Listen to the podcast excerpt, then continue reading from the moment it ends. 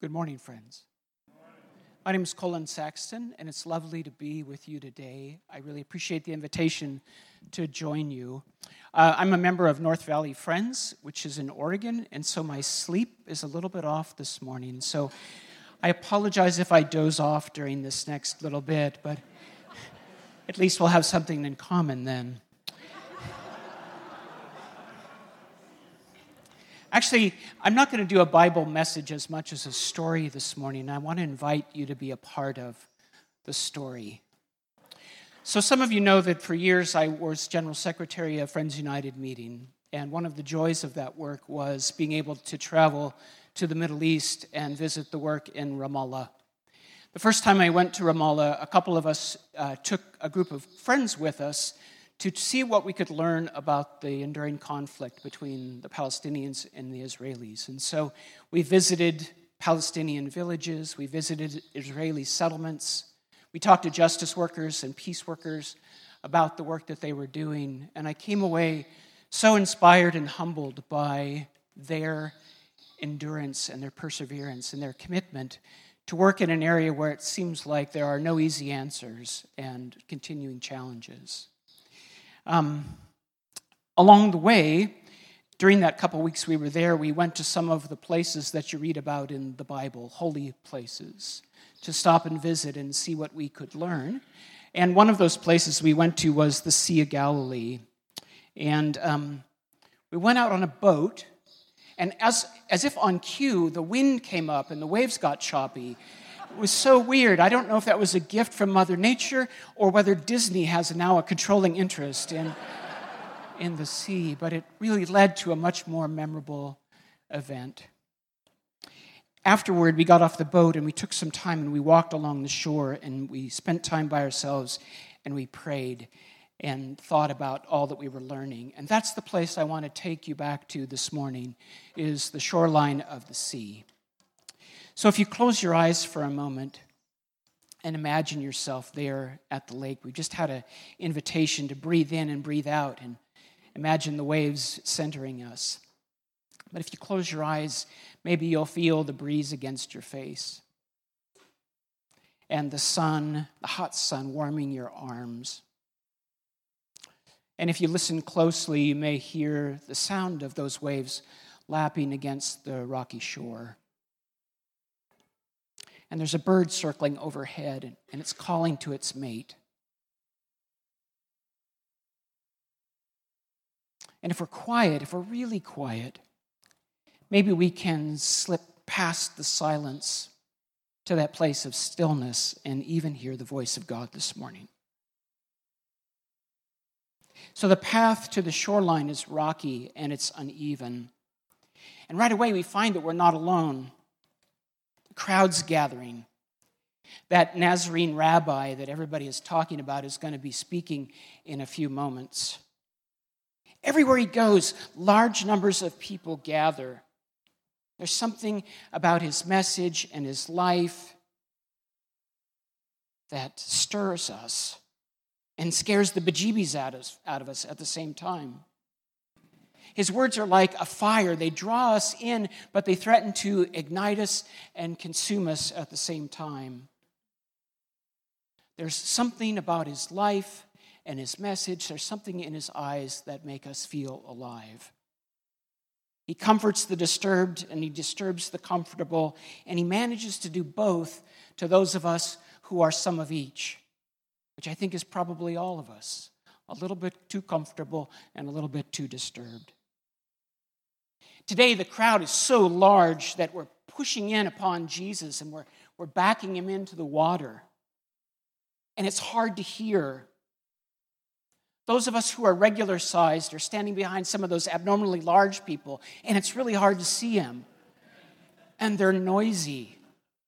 Jesus cares about the little ones. And so he, he, he, seems to pay attention and notice our frustration. And so he calls to a local fisherman named Simon and asks him to take them out, take him out onto his boat beyond the shoreline. And now his voice carries, and we can see him.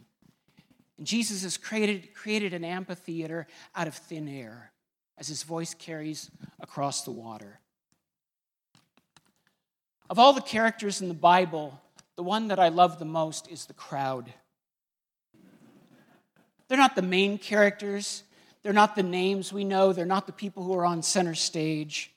But the crowd is actually really crucial to the story. We learn so much about what God is doing by watching the crowd, gauging their reaction to Jesus, sensing their fear, their apathy, their eagerness, their selfishness, their openness. In the crowd, we see people just like us, going about their everyday, ordinary lives when the presence of God shows up and interrupts their regularly scheduled program. How will they respond? How will we respond? How will it change them or change us? It's the question crowd members get to ask and answer every day of their lives because that's precisely when Jesus shows up, when God shows up, when the Spirit is speaking, every moment of our lives. It's interesting to me that Jesus leads the people down to the water's edge that day because the water is a place of baptism, a place of time, or a time and place of decision. Baptism, in its original meaning, is about being initiated into a new way of being, a new way of life, and into a new community. Along with being a moment in time, baptism implies this ongoing sense of immersion into the God life. And that day at the lake was an opportunity for this to occur, just like this is a moment. Standing here on the shoreline, well, that's a really fine thing. It's a really nice thing. It's a safe and easy thing to do. Among the crowd, I can listen. I can even listen deeply. But I can do so without cost, without standing out, without having to commit, to choose or to act. On the shoreline, I get to stay in control. Now, we don't know what Jesus said that day. Nobody bothered to write it down or mention it. I think maybe it's because the real message happens next. For at the end of that message, he turns to Simon and says, Put out into deep water and let the nets down for a catch. And here's where the story gets particularly interesting. Simon, of course, is an expert fisherman. Despite the fact that they'd been out the whole night before and they hadn't caught a thing, it, that happens sometimes.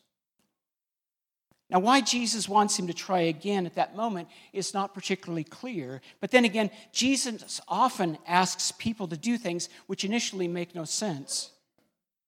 And when he shows up in someone's life, he's usually more surprising and disruptive than we imagine.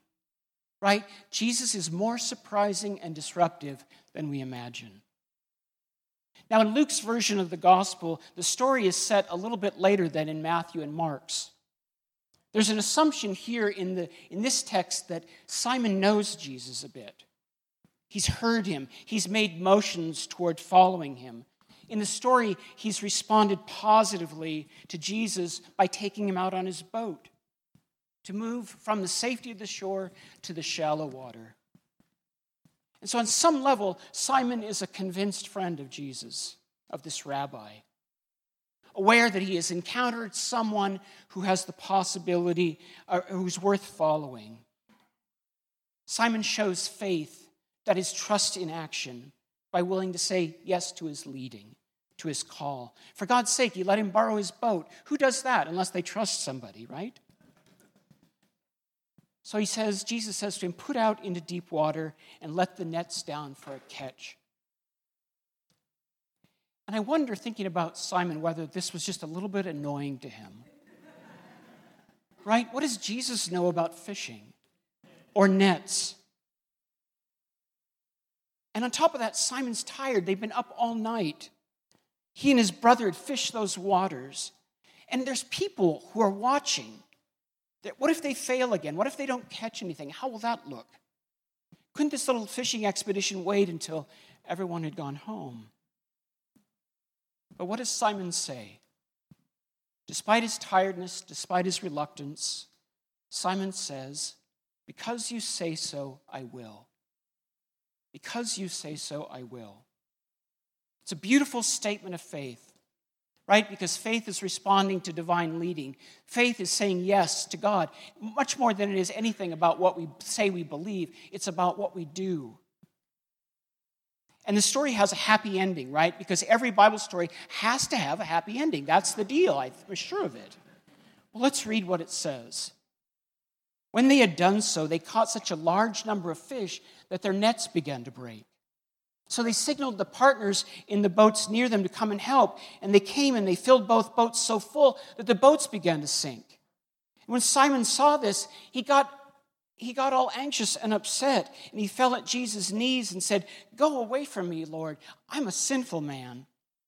For he and his companions were astonished at the catch of fish they had taken, and so were James and John, the sons of Zebedee, Simon's partners. Then Jesus said to Simon, Don't be afraid. Don't be afraid. From now on, you will catch people.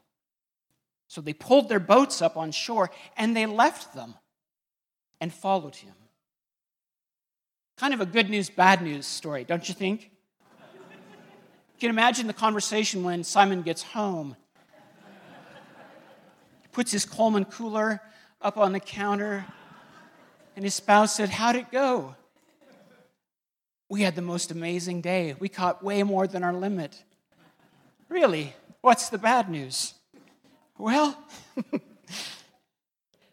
our nets are ruined. The boat nearly sank. Kind of had a nervous breakdown. And I've left everything on the shore to go on a two year missionary trip with a Nazarene. What's for dinner? This is a transforming moment in Simon's life when a simple sermon by the lake becomes a life altering encounter with the Word made flesh. It's a moment in time, it's a day of visitation. When that often fearful fisherman, Simon, takes one more step to becoming Peter or the rock, the Petron. That's what the Greek word is, to become Peter the rock. It's what Noah talked about last night that that stone that has something within it that's meant to be shaped into a whole new fashion is actually being transformed from this rock the size of a heart to, to this beautiful bird. That's what's going on here. A stone that Jesus said he's going to begin to build this new community upon of people gathered to do God's will on the earth who are going to continue the surprising and disruptive work of comforting the disturbed and disturbing the comfortable. Well, there's a whole lifetime of work ahead of it, of this work ahead in Simon's life. To use the language of Margaret Fell's letter, Simon remains a convinced but not yet crucified friend. But today, he's making a move from the shore to the shallows to deep water in this journey from convincement to crucifixion. You see, when we're in over our heads, at least when God's calling us to be there, we're no longer in control. All of Simon's skills, all of his experience, all of his expertise are at limited are of limited use. He's at the end of his resources. If he's going to survive, if he let alone thrive in his life with God, he's going to need to rely on a wisdom and power that's beyond him. Early in the story, Simon gets to look good. He gets to show off his prized possessions, his boat and his nets. He was alongside Jesus in his floating pulpit, able to demonstrate just how capable and faithful he was. And best of all, he got to be noticed by everybody. They got to see him be with Jesus. His glittering image of himself as this faithful fisherman, a capable person, a faithful friend, somebody who's unique from that, those crowd people. He got to have all of that. But it's clear in the story that Jesus wants something more from Peter. He's not, he's, he's not content with him being convinced, he wants him to be crucified. It's the same sensibility that's woven all throughout Margaret Fell's letter to friends, which I've been trying to read all, as many days as I could for the last couple months. It's been part of my spiritual practice to read that letter each day as I think about you and the work that you are being called to, the important work that you are being called to as New England Yearly Meeting. Convinced? That's a nice thing. That's a fine thing. But what about crucified? If this movement of Quakers is going to have life and vitality, if the children of light are going to shine and shake the land for miles around, then by God and through God, we need to move from convincement to crucifixion. And Margaret Fell suggests that it's then we'll authentically be able to provoke one another and a watching world towards love. And with Peter, it all started by him being able, or by his response of saying, Because you say so, I will. And all it cost him was everything his career, his most valued possessions, his time, his identity. It all gets transformed here. In the move from the safety of the shore and the calm of the shallows to that lack of an uncertainty or lack of certainty in the deep water. But the great thing is, Peter experiences the power of God and the miracle firsthand in deep water. On the shore, we only get to hear about it secondhand. That is, if we're even willing to linger to find out what happened.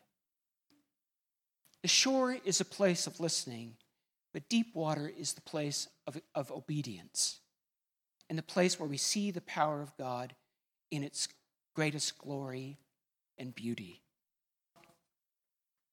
Finally, you notice in the story that as Peter responds, it not only turns out to be transformative for him, it makes a difference in the lives of other people too.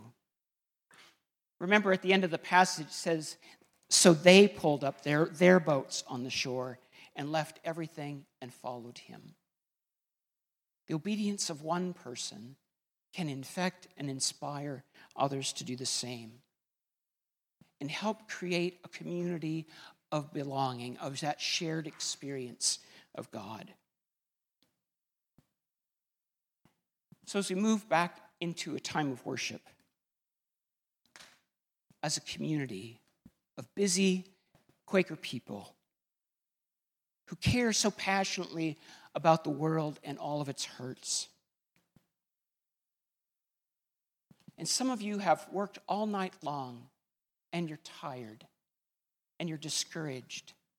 And it's felt a lot, maybe, like it's been a long time since we felt like our work has made a, a, tremendous difference in the world, where our nets feel like they've been stretched in a healthy way. Maybe today is a day for a new baptism, a deeper immersion into the life of God that doesn't depend on our, our efforts, on our history, on our anxiety to somehow make a difference in the world, to be noticed, but rather to simply say yes to God and find out where we're led. So, as we move into the silence today, I want to encourage you to think about where you stand here on the lake shore. Are you part of the crowd, sort of annoyed by those tall people who are noisy? Are you standing on the shore, trying to deeply listen, feeling good, eager to hear? Or maybe you're out on Peter's boat, happy to be of service, and still quietly wondering is this all there is? Or are you hearing a voice calling you into deep water? Into deep water. And what will you say?